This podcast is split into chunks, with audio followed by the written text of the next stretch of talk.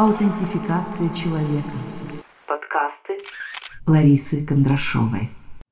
Я делюсь тем, чем, может быть, в какие-то моменты жизни мне бы показалось, что этим невозможно делиться.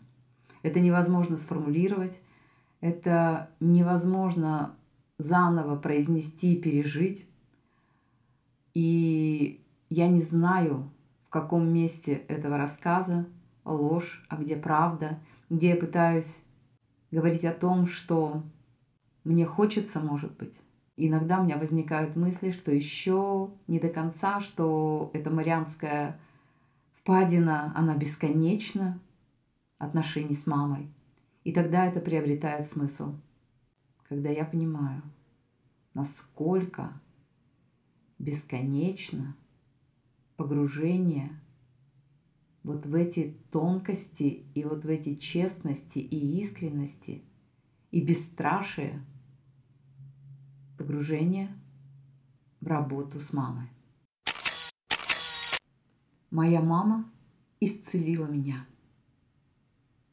Меня вывернуло наизнанку после сна, после сна кошмара, полного кровавых мальчиков с дисковой пилой – они хотели разрезать меня пополам, и это было невыносимо страшно. Я проснулась. Я почувствовала остановку. Ощущение прозрачного густого геля вокруг. Тело двигалось, но через усилия и мыслей не было. И потом как будто прорвало дамбу и хлынул поток вместе со слезами и паникой.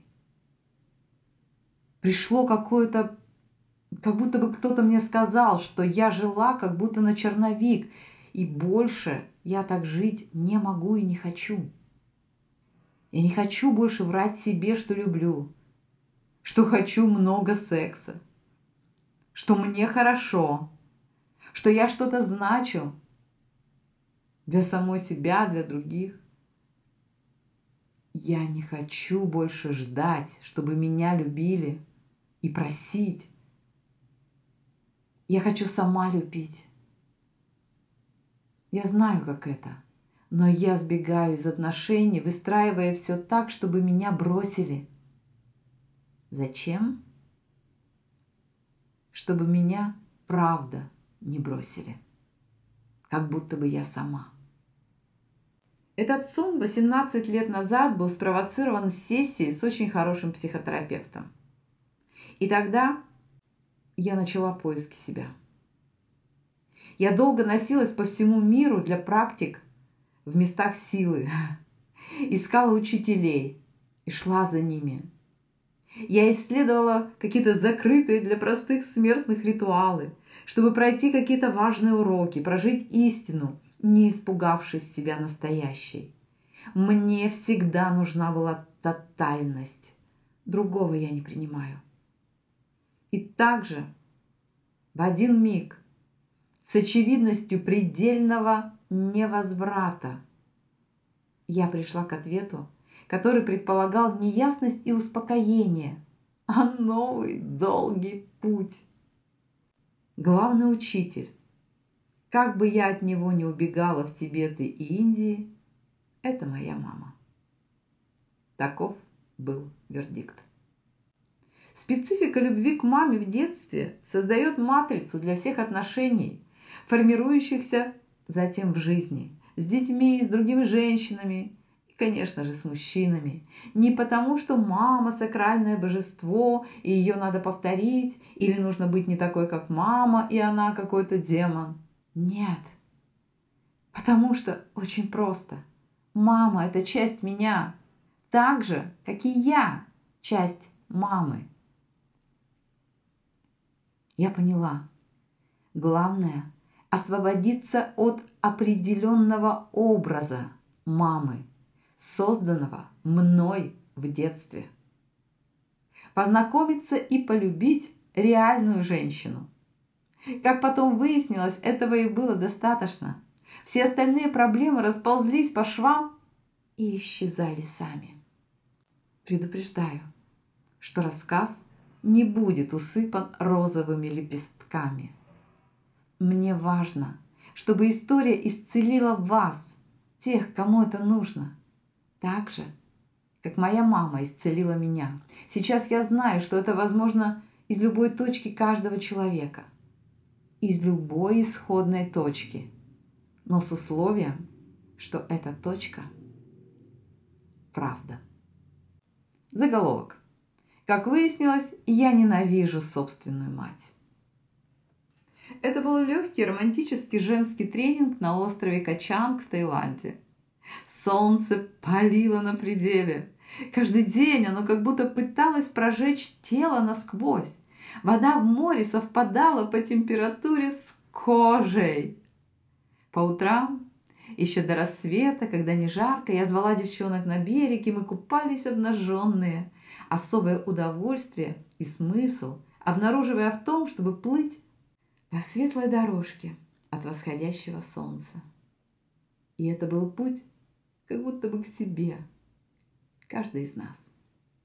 Я услышала громкие голоса, повернула голову и увидела, что девушки сгрудились вокруг одной, которая что-то объясняла, и кто-то из них уже плакал.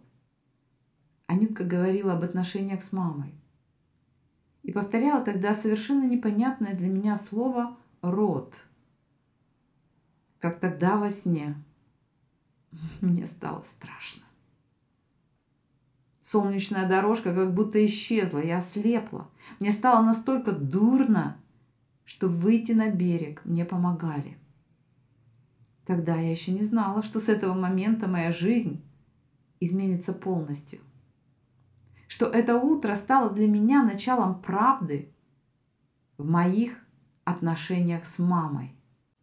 Если утром на море в моих глазах потемнело, то уже вечером Появился какой-то слабый, неявный свет в самой глубине сознания, и закрутилась карусель мыслей, воспоминаний.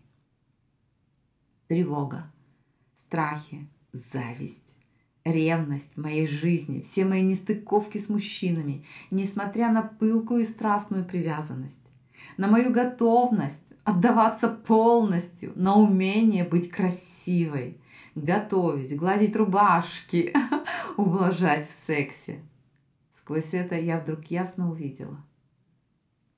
Бессознательная причина всех моих истерик и доказываний об оконцовке расставаний в моих отношениях с мамой. Я требовала, чтобы меня любили, и зарабатывала любовь не любя сама. Как я это делала в детстве? Была послушной, ожидаемой, трудолюбивой, ласковой. Самое главное, в чем я призналась себе на этом этапе, я живу в ненависти к собственной матери. За что? Только став психологом, я получила ответ. За то, что я не была сама собой – вот за эти самые непрожитые истинные желания, за нестерпимую и неуправляемую необходимость нравиться, заслуживать. Я выбирала так жить, но не видела этого. И ненавидела за это себя, маму и всех, кто так заставлял как будто бы меня себя вести, ненавидела тоже я. Это была первая победа. Осознать то, что есть. Сама честность уже начинает работу по исцелению. Но от этого мне стало так страшно, так больно, как никогда в жизни. Тупик в тоннеле глубоко под землей. Страшная темень космоса – черное пространство, где не на что опереться. Я попробовала описать то, что я чувствовала. И даже это мне казалось ничто по сравнению с тем, что я действительно чувствовала. Следующий заголовок. Мама болела для меня, и это бесило больше всего. Мы с мамой живем в разных городах, но близко расположенных. За семь лет, что я жила на тот момент в Екатеринбурге, я была у нее пять раз, а она у меня ни разу.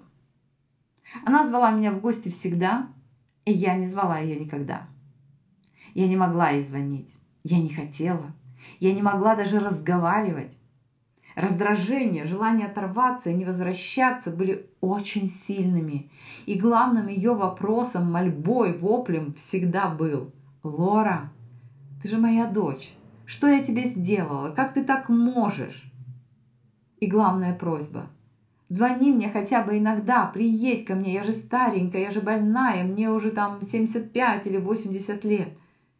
Моим ответом был холод и безразличие, и отвращение к фальшивой слабости, которую я не могла переносить на дух. Тогда я не видела в маме главного. Она зеркалила меня. В эмоции не видно ничего. Это важный момент осознания. Наши родители – это наши задачи, с которыми мы пришли в физический мир.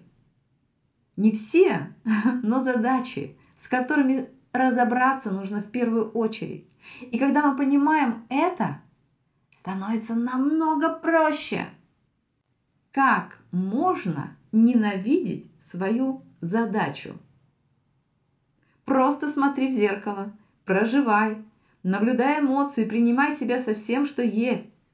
Как только я начала работу по освобождению от родовых программ, мама начала сильно болеть. Ее болезни были предназначены для меня, поэтому раздражали меня больше всего. Падение с ломанием копчика, ноги, спина, запор, всего не перечесть. Не добившись этим моей любви, мама начала изображать сумасшедшую, реально, подключая к спасению себя, соседей и родственников, которые мне звонили и требовали, чтобы я приехала к маме, пока не убедились, что я и на это не реагирую. Каждый день я упорно работала с собой. Я проживала каждую ситуацию в жизни в ее тотальности – где-то медитировала, много изучала теорию, применяла на практике. Всегда у меня был коуч. Психотерапевт, психолог, ну, коуч. Главный инструмент, который я использовала в то время, была анкета радикального прощения Колина Типпинга. Она каким-то чудом попала мне в руки на одном из тренингов.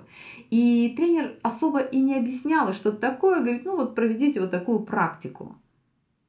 Она взорвала меня. И я до сих пор использую, предлагаю своим клиентам этот простой метод исцелиться от эмоций, избавиться от осуждения, увидеть, что жизнь абсолютно и совершенно, и все, что с ней случается. Я своими мыслями, эмоциями и действиями выстроила каждый момент своей жизни. Для чего? для того, чтобы прожить тот спектр эмоций, который я не прожила в детстве и который не проживаю до сих пор. Я провоцирую, но сбегаю. Я даже здесь слово «я», оно не про меня. Оно в принципе про человека, который не раскрыл еще тайну своей осознанности. Помню, как только я познакомилась с этой анкетой, я разослала ее всем подругам, но ни одна не среагировала даже. Как бы я ни убеждала, как бы я не рассказывала о своих результатах.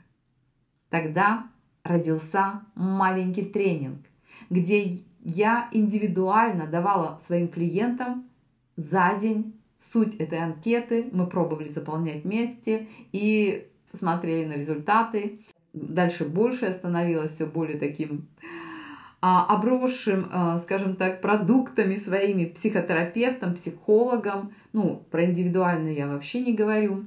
И я стала применять ее в своих тренингах как такую небольшую часть, но как такая хорошая основа по работе с эмоциями. Вот, поэтому я стала потом давать целый урок в тренинге, и она начала работать. На моих глазах женщины становились другими, мягче, женственнее. Появлялось принятие, появлялось понятие, что же такое любовь. Уходила боль. недоверие жизни, открывались любовь и благодарность, восстанавливались отношения с мужчиной, с детьми. Я очень рекомендую это чудо. И в какой-то момент отношения с мамой стали ближе. Но вскоре стало очевидно, что я снова пыталась стать хорошей, используя испытанную и отточенную в детстве стратегию. Задвинула подальше все детские обиды, боль от постоянной фальши, от ощущения ненужности, как будто эти чувства были глупые, самолюбивые и жестокие по отношению к маме. Просто не было больше сил переносить кромешный ад в груди, который я сама же и разбередила. Нужна была передышка, я делала вид, что все уже хорошо. Продолжение я запишу в следующем подкасте. Аутентификация человека. Подкасты Ларисы Кондрашовой.